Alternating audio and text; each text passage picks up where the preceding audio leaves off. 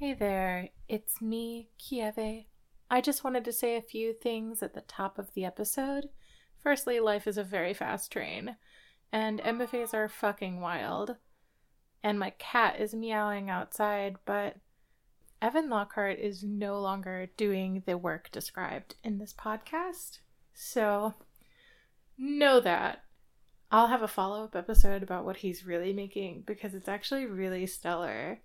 Right now, he's doing some large-scale photos of himself and drawing on things like body hair and manipulating various body parts to reflect his medical transition goals.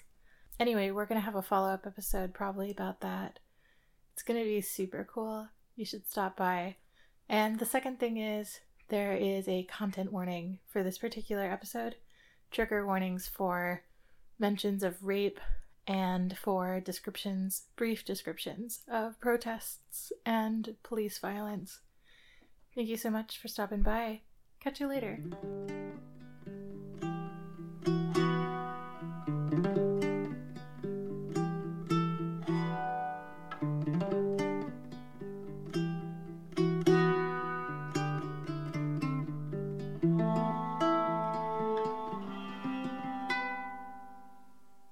Hello, this is Please Touch the Art. This is Kieve, and I like to draw with pens when I'm nervous, and I really thought the Art Fest was cool, and I thought it was a lot less hot than usual, and my pronouns are they, them, theirs. Who are you today?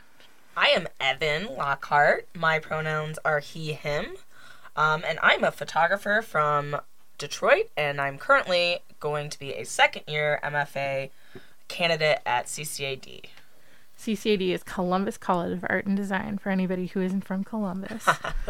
So we're going to start with this I Have a Dream photo. My photography really grew with politics. Can I actually pause you? Yeah. And can we describe the photo, and then you can tell me everything about it? Okay, cool. Do you want to describe it to me, or shall I describe it to you? You describe it. So I see a figure. I am assuming they are a black woman with sunglasses on and a prominent afro in winter gear. Wicca, wicca, no. I can't speak. Thank you. You tell me what it is. Yeah. So it is a picture of the MLK march in Detroit that we have every year. And it is a woman. I believe she's actually a white woman. I think that's a coat. And she's... Listen, it's black and white. Black and white's hard. I'm far away. My glasses are on. She is black because she's in black and white. Wicca, wicca, wicca. Anyways, so the sign says, I have a dream that the politicians and the one percenters will wake up and realize that the poor and the working class matter too. We are somebody. Thank you. Thank you. So this photograph was basically the culmination of 4 or 5 years of work. This was my thesis for undergrad.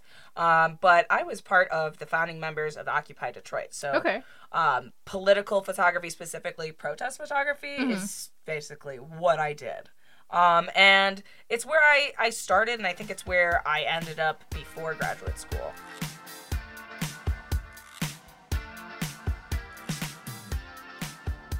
Right before graduate school, I took this picture, which is of a black man who is a veteran, putting up his power sign, just a little low fist, holding a cell phone and looking straight at the camera while there are heavily armed police to the left and protesters to the right.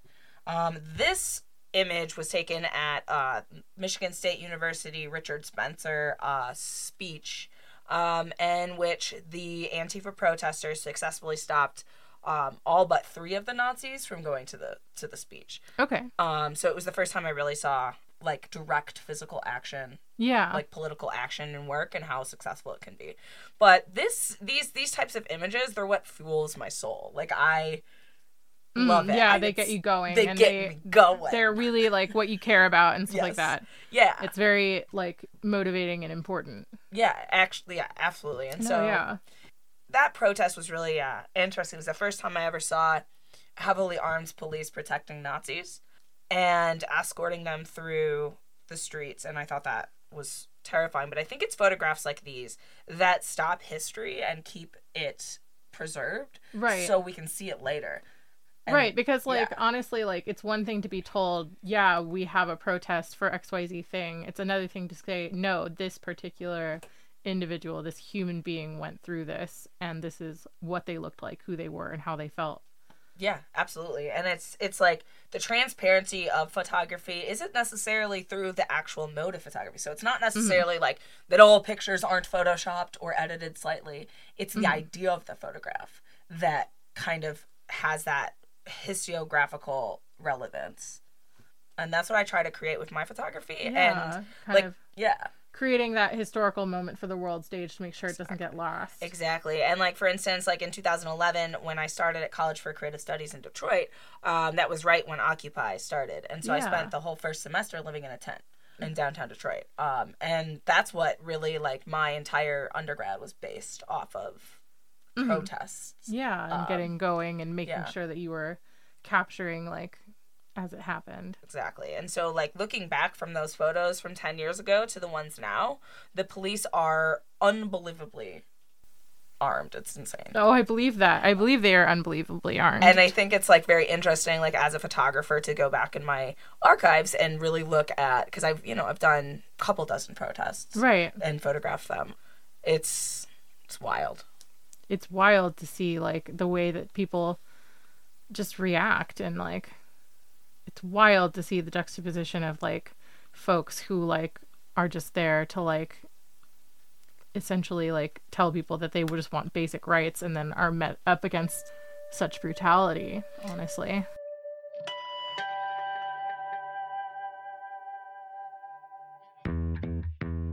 Yeah, and then there's one more picture I want to show. Yeah, take your time.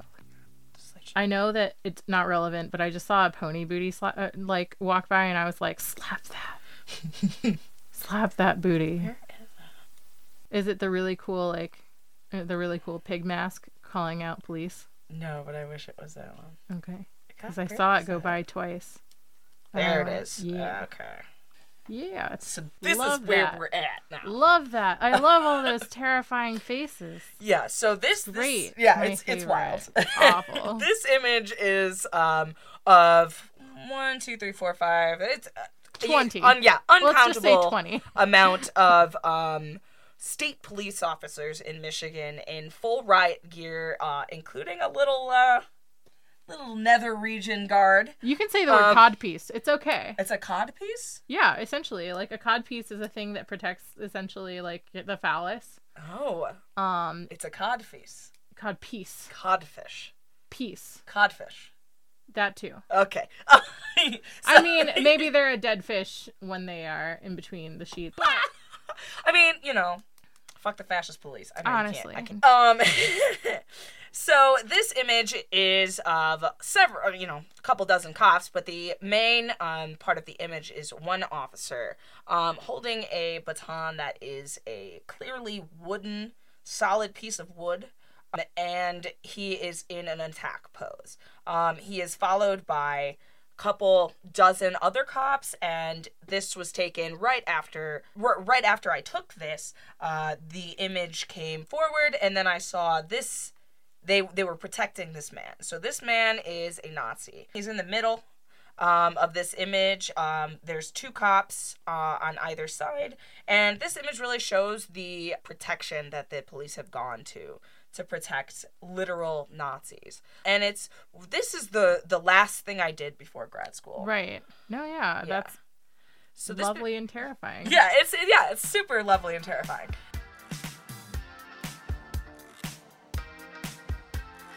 So, you know, being what I've done in grad school is I tried to break away from that because I believe that given the right circumstances and the right environment, anybody can take a good protest picture. Right.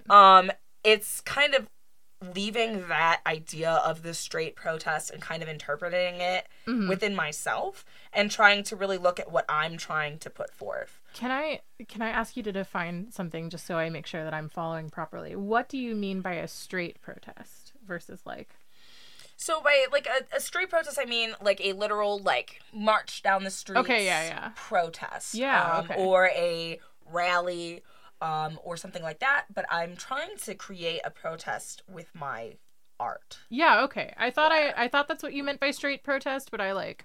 I mean, it is Pride Month, so... Listen, I was like, oh, yeah, okay.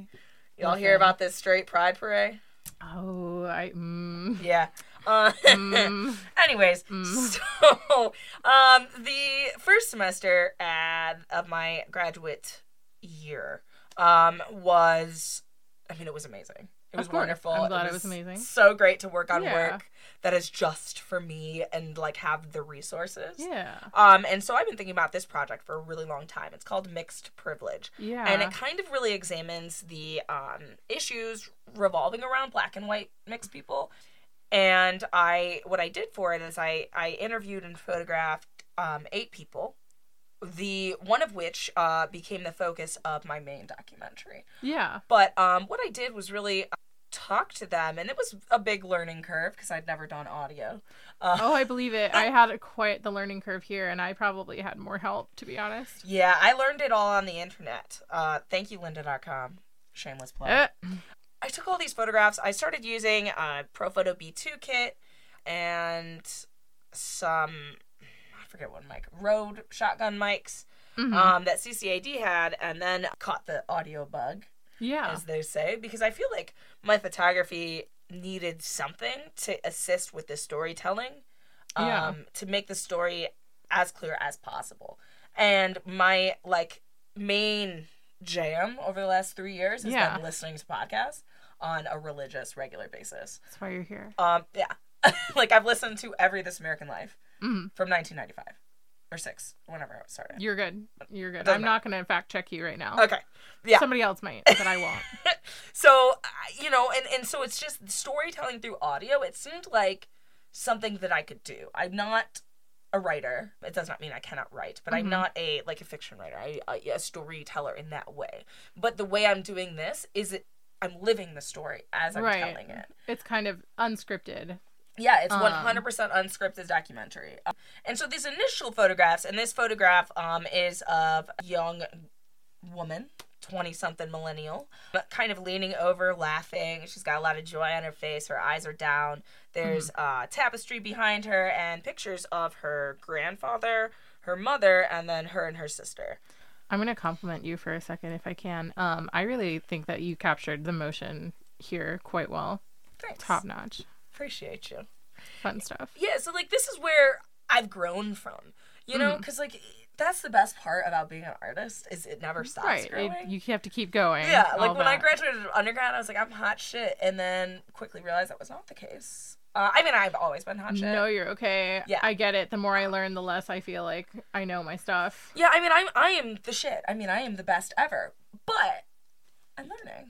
As always, I'm the best. You are the best. There we go. Yeah, it's fine. And so this young woman is my cousin, my Irish cousin. And for those of you who don't know what an Irish cousin is, it means that you're Irish and your parents are the middle of 9, and they grew up with a bunch of other Irish families who also had 9 kids, and then they all had kids, and then we all hung out together, therefore making us Irish cousins. Sounds like a plan. Yes. So that is many, many children. Yeah. Yep. There was about I believe that, but that is many children. Couple hundred of us. Yeah. Running deep. I know. I feel that. Yeah. So this girl, her name's Jackie. She's actually the focus on my entire podcast, and I talk to her, and she reminds me of myself. She's very outgoing. She's just like a spark of joy, but just a fury. Like, she doesn't take shit from nobody. She's a big, powerful, little, tiny package of a human.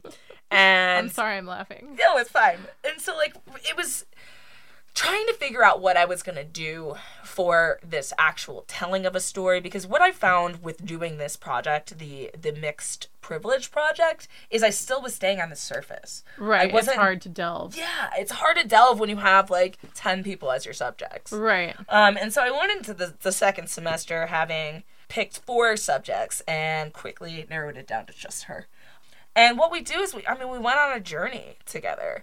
we talked about what it was like being raised together, because we were raised basically in the same family, all raised together. And so, yes. Okay. And so, let me just start over. I can't help it. I'm so sorry. I'm really sorry. I think that you're, like, one of the smartest, like, folks that, like, wears a very, like, Hawaiian-looking shirt in this room right now. And I think you're cool. And it's just really funny to me. And I don't want to disrespect you by laughing, but that was the most hilarious thing I've ever seen. You don't want to burp in the microphone. That's rude. Listen. You should just burp in the microphone. It's fine. Ugh, okay, where was I? I mean, I'd just edit it out, or I'd leave it in because I think it's hilarious. I think it's hilarious, too. Okay, cool. I'm cool with it. Rad. Okay, back to this. And so basically, I kind of went with her to really look more into myself, because this is all about me at the end of the day. Yeah, I mean, everything you make is about you. Yeah. And it's all just, it's one giant self-portrait that isn't about me. And that yet, like, I am in it, and I tell my story, and since the people that I interview are basically related to me, they actually do a little bit of interviewing myself. And so that's, like, some audio that I would want to show. So you, like, go back and forth. Yeah. Yeah, and so she would, you know, like, for instance, Mrs. Maher, that's my mom's best friend. Delightful. And she also is her godmother. Mm-hmm. And that's the level of relation that we're getting at. Like, it's pretty deep.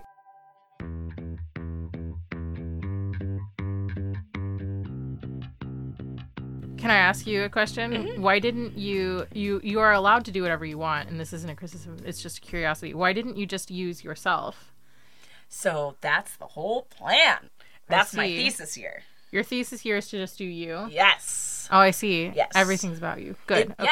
Yeah. So I love it. So this is kind of like a way to look at myself without going into myself, and also acquiring data, like, and, like, recordings that would be good for my own podcast. They're gonna be it's gonna be a series. Is it to make yourself less objectified, rather less subjective and more objective about yourself when you go in, or? I think it was more. Have you ever seen the movie Mind the Gap on Hulu? I have not. So it's about this kid. Well, he's dude. Whatever. He's like either my age. And he does a documentary about a couple of his skateboard buddies, and he uses it to show his own life. Right. What it's like to, have an abusive parent, what it's like to be an abusive parent. Right. And so he explores his own story through different characters. Analogous? Is that what I want to say? I don't think so. It's okay. So tell me about your series. And so my series for this, which has actually become a giant installation in the Beeler Gallery, in the stairwell. Yeah, I saw it.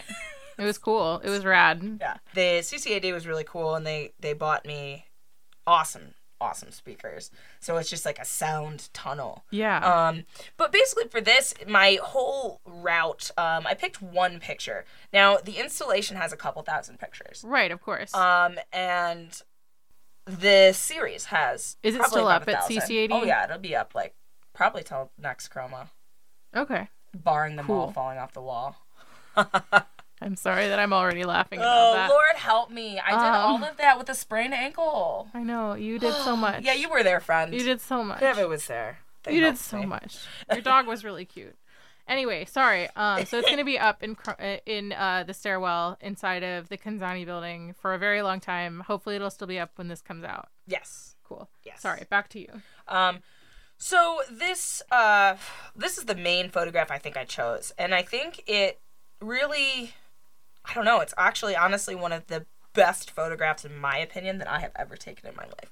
And I think it's because it breaks away from those traditional compositional formalities. Mm-hmm. So the image is of Jackie and her grandmother. Jackie is on the left. Her grandmother's on the right. Her grandmother has her eyes closed, and Jackie is looking directly at the camera. And above them is a portrait of Mary and Jesus. Yeah. And I think that really kind of...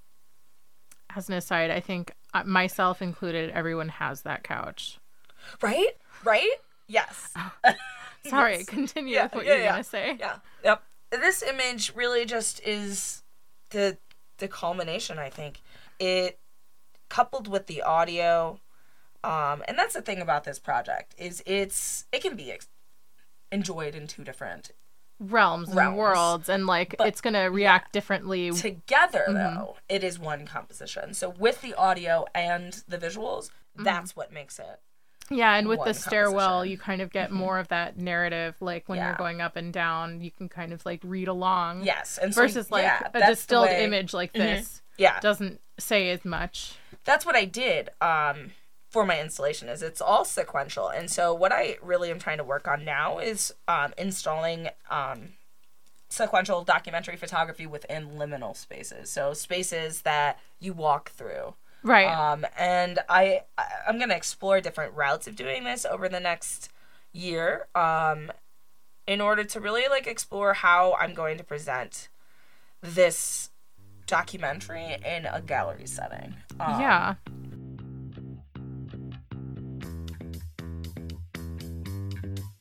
I know that the Beeler Gallery often will, just rebuild walls. Mm-hmm. Have you considered just asking for, a tunnel? Essentially, that or would a maze. Be so cool. Ooh, I could build a maze. You could build a maze in theory. You'd have to be hella down for a few long hours there, but maybe you could build a maze. Come on, I know. You sprain your ankle and then you climbed a ladder and stuck shit on the wall. And then you went cool. Then it fell off and you went cool. Yep, and then I scrubbed it and it worked actually. Yeah, I remember. I scrubbed it with alcohol. Mm-hmm. So, it was about. 14 days of 18-hour day work. Yeah, I believe that. So, yeah, you can build a maze. Oh yeah, you got. Oh yeah, but I don't know how to build things, so we'll work on that first. Listen, that's why you have an entire MFA to fall back on. Right? Thank God. Ugh. My friend Phil might be able to help me. You should. So I'm joking when I say this, because this is a very serious piece and your project is very important. But you need to put a minotaur in your maze. Just a tiny one. Get a tiny little picture, put it in between some other pictures, and you're look, there's a minotaur in my labyrinth. I'm here for it. Good. So yeah, and that's why I like the title of this podcast, Please Touch the Art, because I want to make immersive art, but as a photographer, I haven't really gotten that opportunity yet. And and it's just so I'm trying to find my own style. I think that the install will help with that. Yeah. Have you thought about, I don't know if this will be relevant to your work, have you thought about using mirrors to kind of make people measure themselves against your figures? Have you thought about making different scales where people can be tiny and big? And I'm hopefully giving you good ideas and not just mansplaining at you today. I think that sounds like a really cool, you ever go to the state fair? Yeah. They have the mirror mazes. I do. I know exactly what that is. I also want to go to the Other Worlds while it's here. So bad, but I'm going to be in freaking New Hampshire. It's already here. Oh. Well, you're leaving tomorrow, aren't you? No, I'm Friday. Okay. Well, you can go. Go. Okay, I will go. I'm smacking my hands together and telling you to go. I would do it louder, but there's a microphone. Anyway.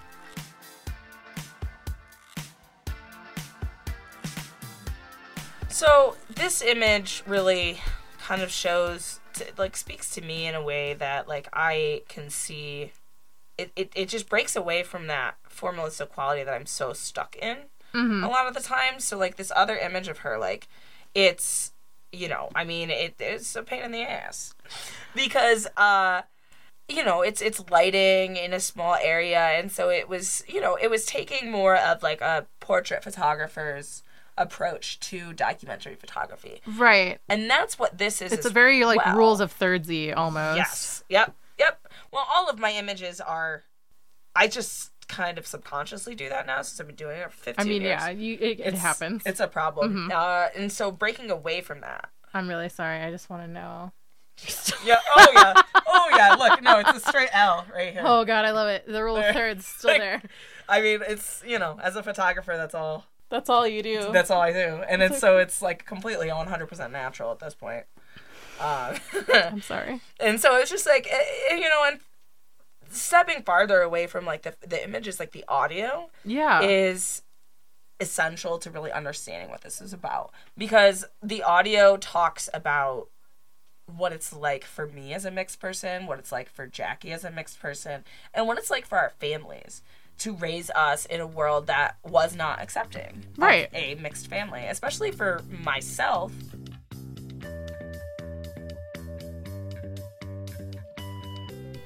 The whole origins of this project is kind of finding my own mixed identity mm-hmm. because my mom was raped and that's how I was born, so my entire family is white. So, you know, it took a really long time for me to finally be able to explore my own identity and look at it in a really subjective manner. Right. Like, and this is kind of a way for me to do that through a subjective objective lens. I don't know. Yeah, so you can talk about the hard stuff without having to, like, look at yourself in the face. Well, and that's what this next semester is going to be about. Right. This next year is I'm going to try and find out who raped my mom. So we'll see how that works. But really, that sounds like some hard shit. Yeah, this hard really stuff. It's just it's something that's so freaking important, especially with all of the things surrounding pro-choice and pro-life right now. It's absurd. My parents were married. They were 100% capable of having kids. They were trying to have kids. I came out brown, and they were like, okay, well, we'll figure it out. Right. But I had a discussion with my mom the other day, and she was like, you know, if we weren't able, if we didn't have the resources to take care of you, we would have put you up for adoption. And that's a personal choice for my mom to not have an abortion. Right. Because it is her decision, and it is a decision that she was able to make and have it turn out positively. And I think this, beyond speaking to mixed people, I think it's also kind of challenging that narrative of the rape baby has to be aborted, or the rape baby is, like, the angel that can never be aborted. Right. It's kind of like... It kind of looks at the multifaceted view of, like, what people who have uteruses can and cannot do for the kid they may or may not have. Exactly. And so, like, that, like, underlying all of this, that's what's there. Okay. You know, and then at this point, since I'm transitioning to a male right now and I start testosterone on Tuesday. Congrats. Thank you. All the claps.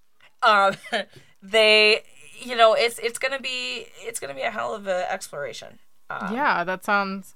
Whew. I'm going to take myself on a journey. I believe in you. Have a therapist in your back pocket. Oh, I do. Do you have a good therapist? Yes, I do. Ooh, yes, squirrel. I do. Squirrel, get it. Squirrel. I love my therapist. Yeah, so it's really looking...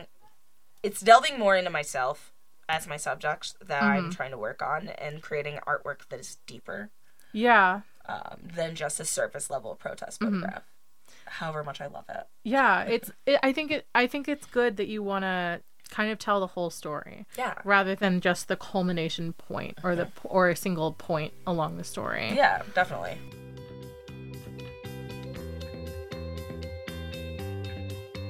So you probably don't want me to ask you this, but I'm going to ask you it anyway, and you can just tell me it's none of my business. Why don't you want to do this in video? Why does it have to be? Why the podcast? Why the photos? So for me, it's a couple reasons. One, photography for me is a much more powerful medium than video when it comes to the ability for a single image to tell an entire story. And so now when I compile all of those images within a liminal space, I'm creating a sort of video, but something that you personally and physically can walk through. And then coupled with the audio, you walk with the story. The other reason is video takes way more than one person. I am one person, and I like to keep my... This is a very intimate thing, and I think if I bring, you know, a bunch of strangers... You don't want it to be a group project. It's not a group project. And, yeah, my mentor, my thesis mentor, or my mentor this semester was like, photographers are lone wolves, and videographers run with a pack. And it's true. I mean, you know, for me personally, I go in there by myself with my lights, my camera bag, all my recording equipment. It's just me. Yeah, and you don't have to depend on anybody. And I don't like to depend on other people for my art. That's fair. And, like, you know, collaborative art, I'm so here for, but this project is not It's not that. Yeah, and if I did have the video ability, then, yeah, I totally would do it. But I would have to go to undergrad again, basically. Or, like, you know, audit some classes, and we all know how well that goes. Oh, gosh, yeah, I know. Like, 3 weeks in, I'm done. You mean, I showed up to one of... To be fair, I feel like auditing classes is like a lot easier when you're not a grad student. Yeah, of course. Yeah, when you're a grad student, it's like, why did I do this? Like, this is not... Yeah. Ugh, Lord help us all. I'm very excited to see how your project develops.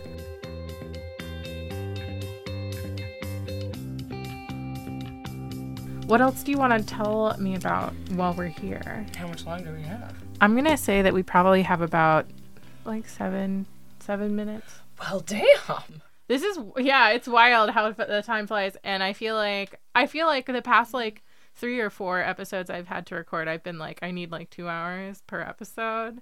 So at me on Twitter and everywhere else if you want me to do longer. And I'll... I mean, what do you want to talk about? I don't know. I have so many notes. So I want you to talk to me about the power of photo. I want you to talk to me about the self. I want you to educate me more about what it means to be mixed. I want you to tell me everything. I want to know, like, the power dynamics and how the photos will talk to each other to create that narrative. I want to know everything. I already forgot the first thing you said. You're okay. Just tell me things. What was the first thing you said? Because I want to know. I think the first thing I said was you mentioned that photo is more powerful than video, and I want to know more about that. So I think now people are going to kill me over this. Specifically, I'm not going to kill you. It's okay. My theory teacher, Erin. Listen, I'll just never air this podcast to your theory teacher, and it'll be fine. I'm going to send him the link. He's going to kick out of it. I'm glad. So I did my entire semester. I need water. Hold on. Good. Take your time. I can edit it out. That was beautiful. Yeah. Can you make that sound again so I can leave it in? Yeah.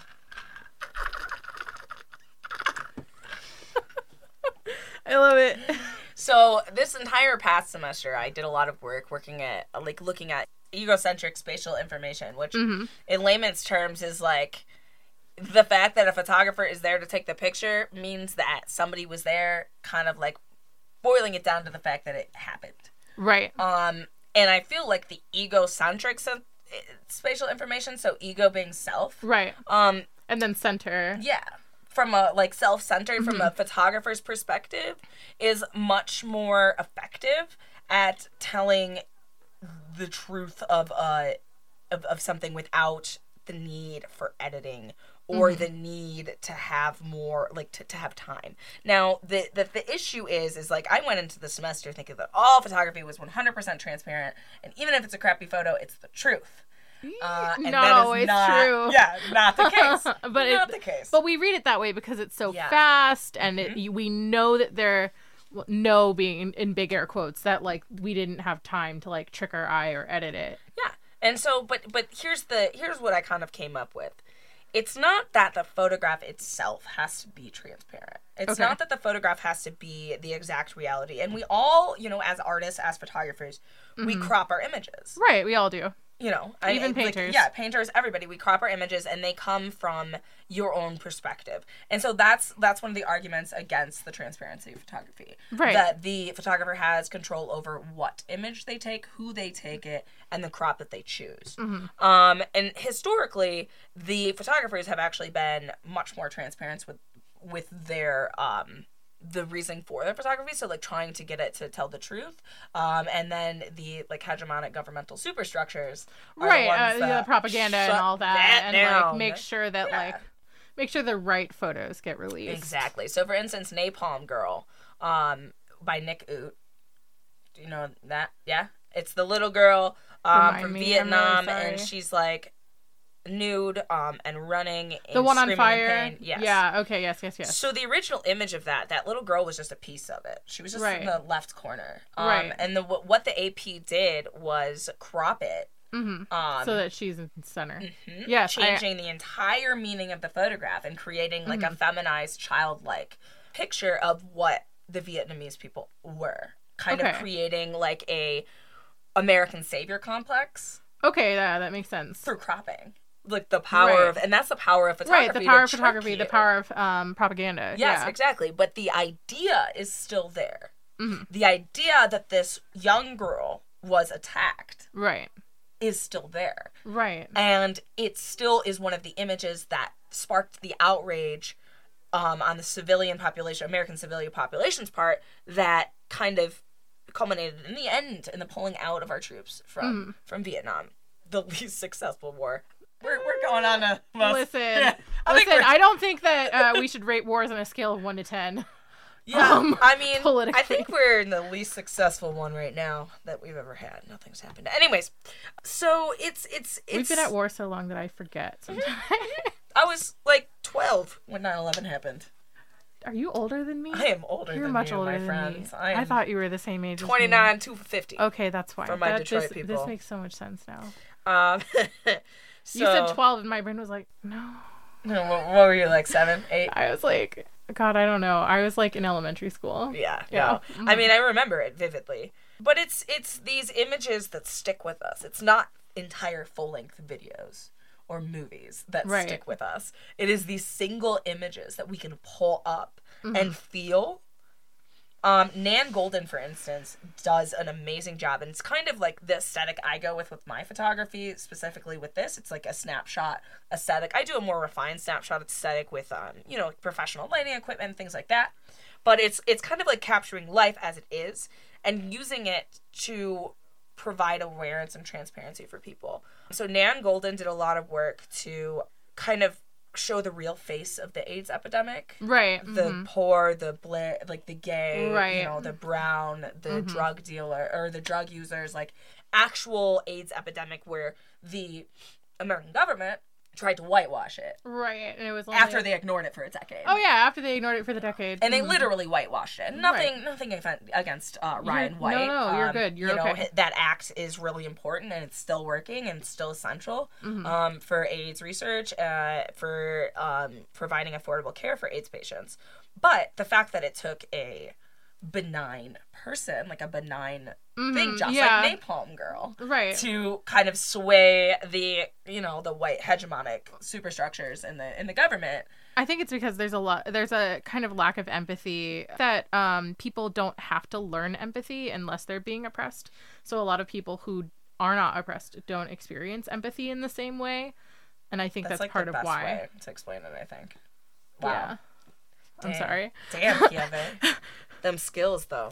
Thanks. So it's just, and so it's the idea of photography. And then now, it is not saying that video cannot be transparent. It is not transparent. Right. It is really, it's just a different type of transparency. Right. So, for instance, you, like Philando Castile, we all watched live footage of him dying. Right. In front of his daughter and girlfriend. Right.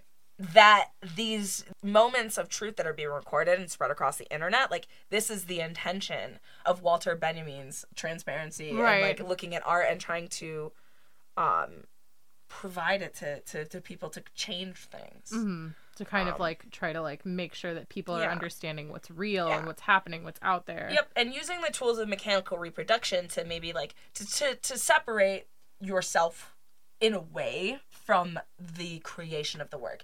And that's the argument for, like, extreme transparency of photography is, it's a camera. The camera, like, separates the artist from direct manipulation of the photograph, therefore it is transparent. And that is just when you're looking at the other aspects other than that, it's just not true. But mechanical reproduction has, offered us as a society a way to transport ourselves into different countries and see. Right. It delivers information quickly. Yes, exactly. More quickly than any other, Coupled with the internet, it's unstoppable. It's started revolutions. It has ended wars. It has started wars. Right. No. Literal wars. Like the Arab Spring, for instance. That was the start of the Occupy movement. Right. And then the Arab Spring kind of toppled the entire government in that region, which caused some civil unrest, which led to ISIS. It's all connected. I get it. But it's photography, I think, that and the fact that it is something that you can do by yourself, and it doesn't require a crew or a sound guy or anything, I think that allows the photographer to get into places that a videographer can't. Right, because you're a small single-person entity. You can kind of hide your camera in your coat and different things like that.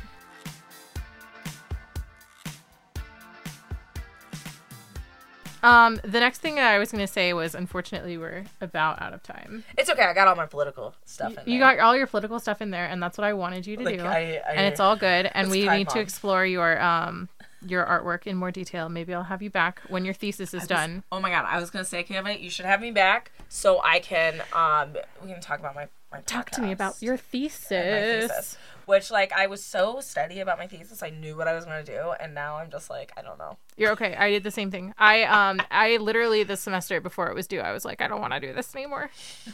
Anyway, moving on. Who are you again? I am Evan Lockhart. How can I find your artwork, Evan Lockhart? Lockhart, Lockhart, photography.com. My Instagram is evanlo_photo.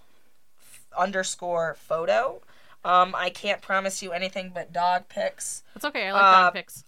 For the moment, my dog's really cute. His name is Benny. So if you like dog pics and installation pics and art pics, go to my Instagram or my website for more. Yeah, and I am Kieve Rodeheaver, per usual. And thank you, Evan, for coming. You can find us on Spotify, trying to be everywhere podcasts can be found, and you can find me on Instagram at Please Touch the Art Podcast. You can also find me on Twitter, and you can also find me via my personal website, which is KRODEHEAVERART.com. And lastly, I do have a personal art Instagram, kieve.art, Kieve.art, and bye. Peace, homie.